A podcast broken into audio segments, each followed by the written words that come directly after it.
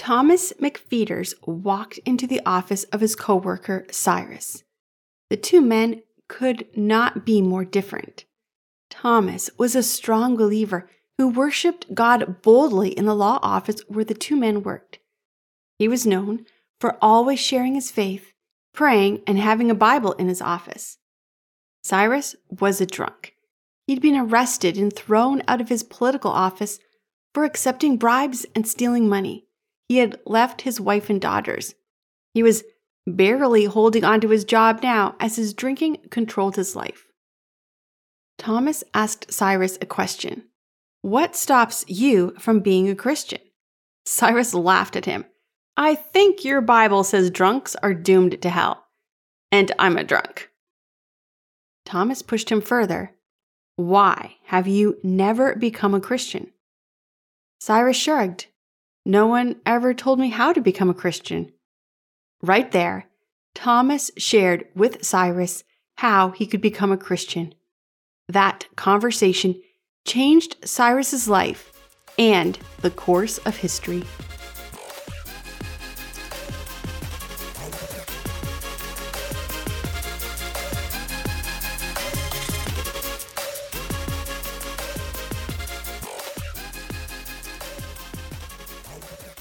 In our third episode on a series on the Zionist movement of the late 1800s. If you're new to this podcast, this is the Church History Podcast, and I'm your host, Lorelee Siemens. This podcast covers the church story from the time of Christ until today. We're telling the story in chronological order. You can hear the stories of the apostles, the councils, the crusades, the Inquisition, the Reformation, the discovery of the Americas, the fight to end slavery, and the missionary movement of the 1800s. Over the next few weeks, we're talking about the Zionist movement that took place during this time period. In our first episode in this series, we did an overview of the history of Israel from the time of Abraham until the 1800s. In our second episode, we told the story of Mark Twain visiting Israel and the desert of dry bones that he discovered, as prophesied in the book of Ezekiel. We also talked about the different types of Zionists that started to arise. There was the cultural Zionist that wanted to reestablish the Hebrew language, bringing back this Jewish language, both written and spoken, and reestablish Israel as a cultural nation. There was the spiritual Zionists who were waiting for the Messiah. They began to believe that it was not only their duty to wait for God, but that God was waiting for them. The Messiah would come once they returned to the land. This group returned to their homeland to wait for their Messiah. There was the Socialist Zionist. This group was connected to Marx and Marxism. They believed that the Jews could set up the perfect socialist country. Today, the kibbutz are tiny socialist villages the first kibbutz was established in 1910, and if the word sounds familiar, it's because it was a kibbutz that was attacked on October 7th. The fourth group was the Westernized Zionism, which thought that a Jewish state could promote Western ideas in the Middle East. And the final group was the Christian Zionists, who wanted to help the Jewish people establish the land God had given them. Today, we're telling the story of the man who lit the torch of the Christian Zionist movement. This man is seen as either a hero or a villain. He's a saint or a demon. There seems to not be anyone who sees him anywhere in between. At the end of this episode, I'll lay out the criticisms, the ones that seem fair and the ones that I feel are unfair. As always in this podcast, my goal is to tell the stories. So, here is the story of Cyrus Ingerson Scofield. On August 19th, 1843, Cyrus was born to Elias and Abigail Scofield in Clinton Township, Michigan. His parents, Elias and Abigail, were descendants of the English Puritans, but they did not have a personal relationship with God, nor did they follow the path of their Puritan ancestors. They occasionally attended the Episcopalian Church. Cyrus was the youngest of seven children and would be the last child born into the family because when Cyrus was just three months old, his mother Abigail died. His father remarried, and Cyrus grew up with his stepmother as the only mother he knew. But then, at a young age, his stepmother also died, and his father remarried again, and Cyrus would have a third mother. Cyrus's father moved the family to Lebanon, Tennessee. Here, Cyrus moved in with his sister Laura and her husband. Cyrus had never attended school, but his father and stepmother had educated him at home. He decided to attend the University of Virginia. He started school in 1861. Then the Civil War started. Even though 17 year old Cyrus was from Michigan, he lived in the South when the war started. Cyrus lied about his age, claiming to be 20, and joined the Confederate Army. He fought in many famous battles and won the Confederate Cross of Honor. But as the war raged on, Cyrus was wounded and spent time in the hospital. He was ordered to return to the battlefield after leaving the hospital. At this point, Cyrus realized he did not belong on the south side of the war. He escaped to the Union side of the battle in Bowling Green, Kentucky. He took the Union Oath of Allegiance and then was allowed a safe passage to Missouri. That is where he settled. In 1866, Cyrus met a Frenchwoman named Leontine LeBeau Carrier. She was part of a very wealthy Catholic family. The family was well known and respected. Cyrus married and then started working with his new brother in law. In 1869, Cyrus moved with his family to Kansas. While in Kansas, Cyrus began to work with politicians in the area. In 1871, he ran for office and was elected to the Kansas House of Representatives. He began working for John J. Ingalls, who was running to be the senator for Kansas. After Ingalls won and became a U.S. Senator, he helped Cyrus become the U.S. District Attorney for Kansas. Cyrus was only 29 years old and the youngest district attorney in the country. During their time in Washington with the elites, Cyrus was introduced to fancy parties that involved heavy drinking. And Cyrus enjoyed all of it the fancy parties, the high and expensive lifestyle, especially the drinking. He was living the life. He is married into a rich family, the youngest district attorney in the country, friends with the most elite in the country, everything a young man could want. He also, by this time, had two daughters. The most important thing to Cyrus is that he would not lose any of it and would have the money to fund the most lavish lifestyle anyone could imagine. And that led to his downfall. Just one year into his job as the district attorney, Cyrus took bribes from the railroad. He also took money that was supposed to go to the election campaign for his friend John Ingalls. After he was caught, his whole life fell apart. Most historians say he went to prison, although there is no prison record to confirm this. He did, however, lose his job and was disgraced. In shame, he walked away from his family, returned to St. Louis, and tried to start his law firm. But he spent every evening drinking in saloons until his law firm closed. In 1877, Cyrus's wife was given a legal separation based on abandonment and began the court order for full and legal divorce. In 1879, at 36 years old, Cyrus was working at a law office, barely holding on to his job, disgraced, with no family, in the pit of despair when his co worker Thomas walked into his office. Thomas was known in the office as a strong Christian he was never afraid to pray or talk about his faith. Everyone knew Thomas was a Christian. That day, Thomas asked Cyrus why he was not a Christian. Cyrus thought Thomas had lost his mind. He was the town drunk, the least respectable person. There was not a church in the country that would want him. He answered, I know the Bible says drunks go to hell, and that's where I will be. Thomas asked him again, I know about your drinking, but that doesn't answer my question. Why are you not a Christian? Cyrus answered, no one ever told me how to become a Christian. Right there, Thomas pulled out his Bible and began reading John 3:16. For God so loved the world that he gave his only begotten son that whoever believes in him shall not perish but have everlasting life. And Acts chapter 3 verse 19. Repent therefore and be converted that your sins may be blotted out so that the times of refreshing may come from the presence of the Lord. God loved Cyrus, and if he repented and turned to Christ, his sins would be blotted out and he could have forgiveness. Cyrus and Thomas knelt on the floor in his law office and prayed. Cyrus confessed his sins and asked Jesus to forgive him. And Cyrus, the town drunk and thief, was converted and became a Christian.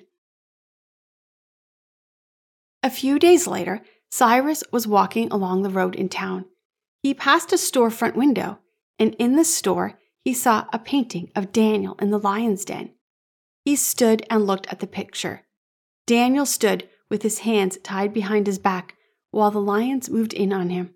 Cyrus saw himself in that picture. He was standing helpless with the temptations of his past life closing in on him, his sinful habits calling for him. He stood there and prayed that God would shut the mouth of the lions, as he had shut the mouth of Daniel's lions. Cyrus was as helpless as Daniel, with his arms tied behind him in the lion's den. But Cyrus served the same God as Daniel. God was strong and able. Cyrus began to study the Bible day and night, and he also started working with the YMCA to help young men learn more about the Bible. During his work with the YMCA, he met Dwight Moody. We did an episode on the YMCA and two episodes on the life of Dwight Moody. You can go back and hear them, and I'll put a link to that in the show notes. In 1883, four years after Cyrus became a Christian, his divorce was finalized. Although it was started in 1877 before Cyrus became a Christian, it was finalized after he became a Christian. Although he did write to his daughters up until his death, he never returned to his family, nor did he talk about his daughters openly. The same year that Cyrus's wife divorced him, he became the pastor of a very small church in Dallas, Texas. The church had 12 members, and 11 of them were women. After one year, the church had 75 members and had sent a missionary to India. And after 10 years, the church had grown to over 500 people. Dwight asked him to come and pastor a church, the Trinitarian Church in Massachusetts. Cyrus had married one of the church members named Hetty Van Wyck, and they had a son named Noel. He never spoke of his first family, and many believe that the church congregation was actually unaware that he had a family that he had abandoned before he became a Christian. In 1886, D.L. Moody held a crusade in the same city as Cyrus. Ira Sankey also was at this crusade singing. During this time, Moody and Cyrus became great friends. Moody respected Cyrus's preachings and his teachings, and he invited him to come in 1888 to attend the Niagara Bible Conference. Missionaries and pastors met at the Queen's Royal Hotel in Niagara on the Lake in Ontario, Canada. Missionaries such as Adoniram Judson and Hudson Taylor were at the conference. Cyrus learned from these two men a new way to see the mission movement, and you can learn about both of these men in past episodes where I covered their stories. There is also James H. Brookes and Arno C. Gaebelein. These were two very strong dispensationalists. We discussed dispensationalism in our episode on the life of John Nelson Darby, who died in 1882, six years before the conference. We will talk about dispensationalism near the end of this episode. Also at the conference were A.C. Dixon, James M. Gray, and H.A. Ironside, three pastors who worked with D.L. Moody and were known for expository preaching and writing. That means they preached through the Bible verse by verse instead of speaking on a topic and finding verses to support the topic. Also at the conference was William E. Blackstone, a preacher speaking about the Jewish people returning to their homeland and the reestablishment of Israel, as prophesied in the Old Testament prophets. All three groups were extremely influential on Cyrus, who had also been studying the teachings of John Darby. The conference met more times over the next few years, and the meetings ended with what is known as the Niagara Creed. Here are the 14 points of the Niagara Creed. The original manuscripts were inspired scriptures. 2. The Trinity. 3. The creation of man, the fall into sin, and total depravity. 4. The universal transmission of spiritual death from Adam. 5. The necessity of the new birth. 6. Redemption by the blood of Christ. 7. Salvation by faith alone in Christ. 8. The assurance of salvation. 9. The centrality of Jesus Christ throughout all the scriptures. 10. The constitution of the true church by genuine believers. 11. The personality of the Holy Spirit. 12. The believer's call to a holy life. 13. The immediate passing of the souls of believers to be with Christ at death. And 14. The premillennial second coming of Christ. The conference and the time he spent, especially with Hudson Taylor, led Cyrus to start the Central American Mission. He also began to work with the American Home Missionary Society of Texas and Louisiana. He also started the Lake Charles College to help train missionaries. He also began to want to help congregations understand dispensationalism. He wrote Rightly Dividing the Word of Truth in 1888. He also started a monthly mailing for people to order a Bible school training at home. It was called The Believer. It was a comprehensive Bible correspondence course. This was something that people had not had access to before, and it opened up the door for the regular church member to attend school while still taking care of the family, working, running a farm, or working at a factory. You didn't have to go away to go to Bible school. In July of 1901, Cyrus attended the Bible conference at Sea Cliff, Long Island in New York. During this conference, he talked with the editor of Our Hope magazine. While talking to him, Cyrus shared an idea he had. He wanted to make sure that everyone who wanted to could study the Bible and have the opportunity to have a preacher explain each verse to them. He wanted to publish a Bible with notes explaining the parts that were hard to understand. It would be a Bible commentary on each page of the Bible. The idea was passed on of this Bible to Oxford University Press, and a year later, Cyrus signed a contract to write that Bible. Five years later, in 1909, with the help of James Gray, the president of Moody Bible Institute, William G. Moorhead, the president of Xenia Theological Seminary, and Henry Weston, the president of Crozer Theological Seminary, and Elmore Harris, the president of the Toronto Bible Training School. The Bible was ready for publication. In the year 1560, the Geneva Bible had been published. It was the first to include a commentary, but in the 349 years following the publication of the Geneva Bible, no other Bible had been published with commentary until the publication of Cyrus's Bible. It was called the Scofield Reference Bible. In 1917, Cyrus updated the Bible, adding more commentary.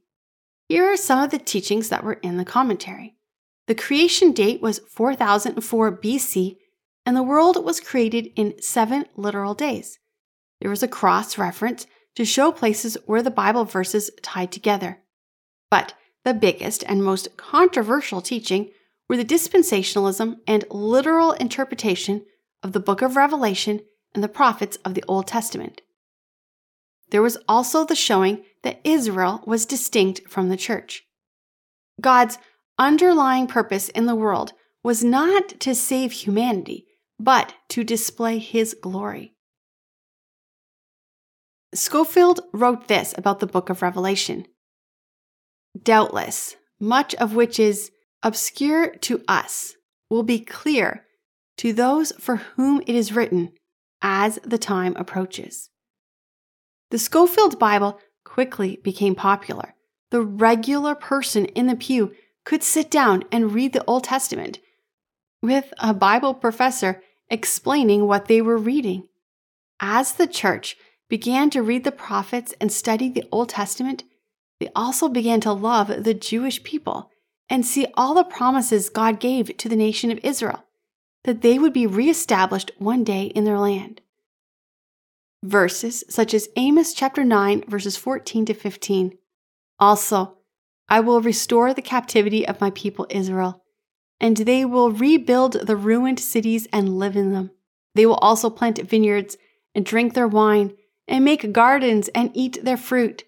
I will also plant them on their land and they will not again be rooted out of their land, which I have given them, says the Lord your God. Or Zechariah chapter 8, verse 7 and 8. Thus says the Lord of hosts Behold, I am going to save my people from the land of the east and the land of the west, and I will bring them back. They will live amid Jerusalem, and they shall be my people, and I will be their God in truth and righteousness. Cyrus didn't only educate people through his writings, he also established schools. In 1914, Scofield established Bible schools for America's East Coast, the Philadelphia School of the Bible, and he became the president. The same year, World War I broke out. We're going to go into detail about the war in the new year. But during the First World War, some wondered if they were living in the Great Tribulation or if the end of the world was soon. This made many people want to study more about the prophecies. After three years of war, 40 million people dead, on December 30th, 1917, the British took control of Palestine. Many in the church thought this was the start of the prophecies beginning to unfold. The Ottoman Empire was falling, and they had lost control of Palestine. Britain had control now. People were looking to see what was going to happen. There was an excitement in the church. Would they be the generation to see the prophecies unfold, the nation of Israel reestablished in front of their eyes, not figuratively, but a real, tangible nation? Scofield wrote a letter to his friend. The Jews are returning to Israel, and for the first time, we have a real prophetic sign. But Cyrus did not see the nation of Israel reestablished. He saw only the Jewish people returning to the land. However, that land was at that time controlled by the British Empire. July 24th, 1921, on a Sunday morning, Cyrus Scofield died quietly in his home. After his death, his teachings continued. His Bible was very popular, and his friend Lewis Chafer founded the Dallas Theological Seminary. This seminary also taught dispensationalism, and the end times teachings that Scofield followed. Tens of millions of copies of his Bible have been sold. Here are the ways Cyrus Scofield impacted the world. The Bible Conference movement.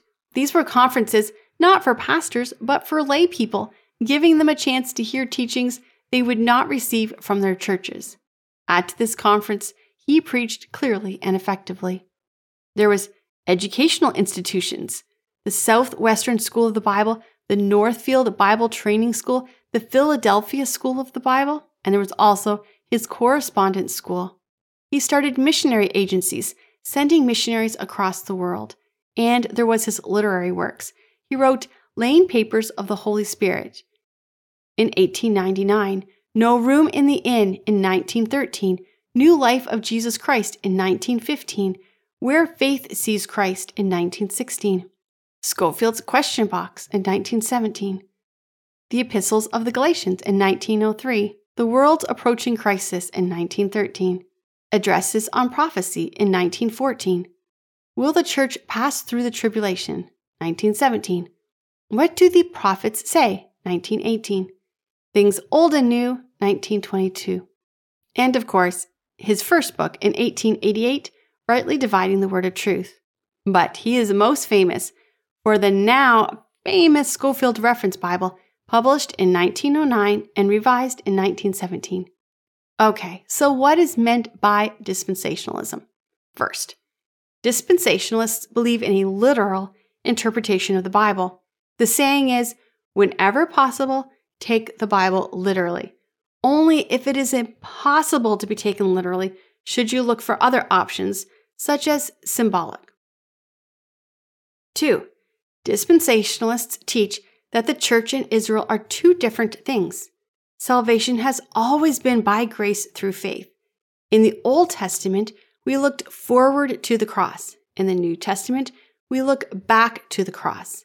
However, salvation that is for all people, both Jews and Gentiles, is a separate thing from the promises in the Old Testament specifically for the Jewish people. Especially the promises with the land given to Abraham and his descendants as the promised land Israel. While salvation is for all people, the promise for land, the promise passed on to descendants, and the blessings are fulfilled for the Jewish people, and those are not promises for the church. Third, the Bible is organized into seven dispensations or stages. First, innocence in the garden before sin came into the world, where man fellowshipped with God. Then, conscience. This is after sin came into the world, the story of Cain and Abel and the blood sacrifice used to cover sin. Human government, which is the story of Noah and the Tower of Babel.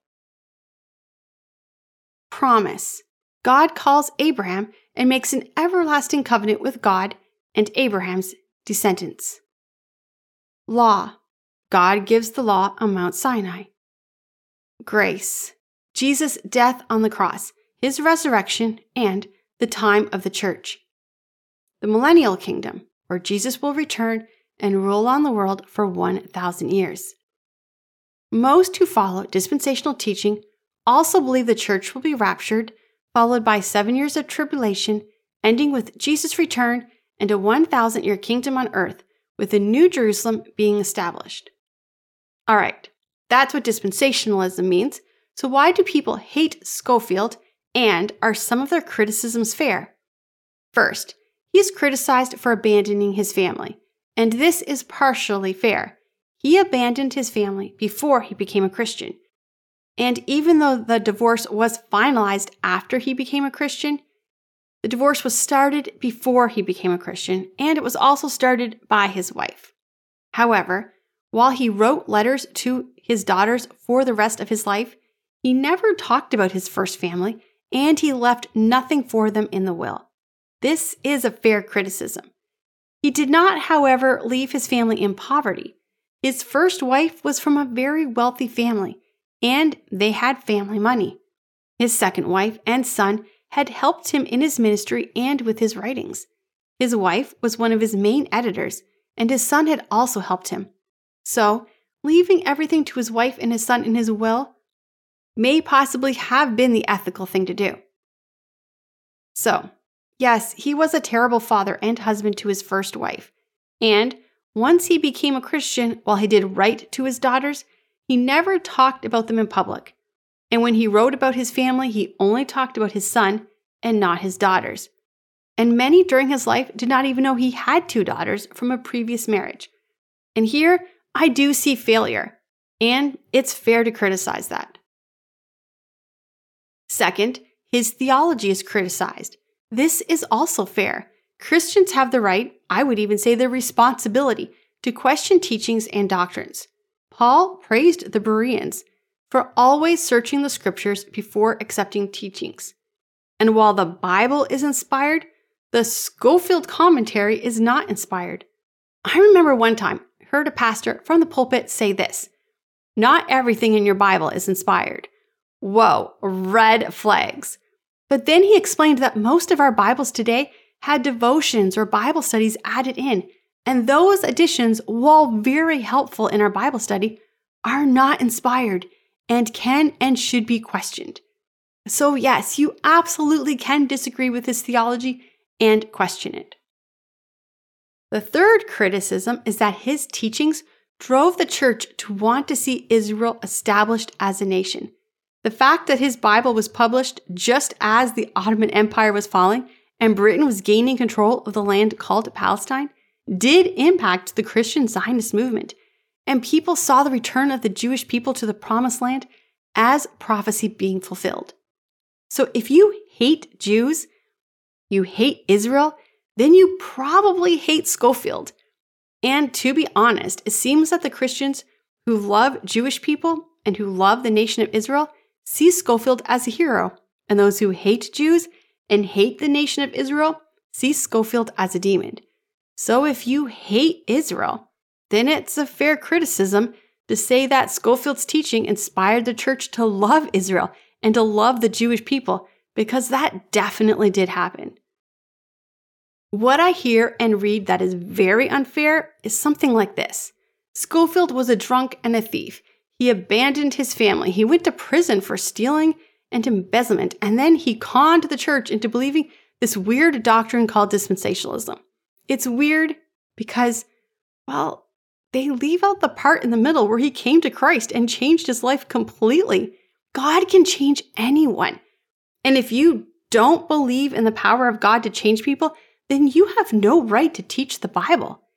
Every Christian should see the salvation of Scofield as a miracle and a complete reversal in his life. It's remarkable. And it's false and lying to tell the story of Cyrus Scofield and leave out his conversion. Even worse, I've heard some people say this. He claimed a come to Jesus moment to get out of prison and then continued the con on the church. That just didn't happen. It's factually untrue. We're not even positive he went to prison because there's no records of that. But if he did go to prison, it was once he had moved out of state and had found a new job that he was led to the Lord through a coworker. All right, here are my personal thoughts. God blessed Abraham and promised him he would be a nation. He then blessed his son Isaac and his grandson Jacob, whom he renamed Israel, and passed that blessing on to the 12 sons of Israel as the 12 tribes of Israel. Ten of his sons turned on his son Joseph, selling him as a slave to Egypt. But God used that for good, setting Joseph up as the second in command and giving the 12 tribes a place to live when famine came.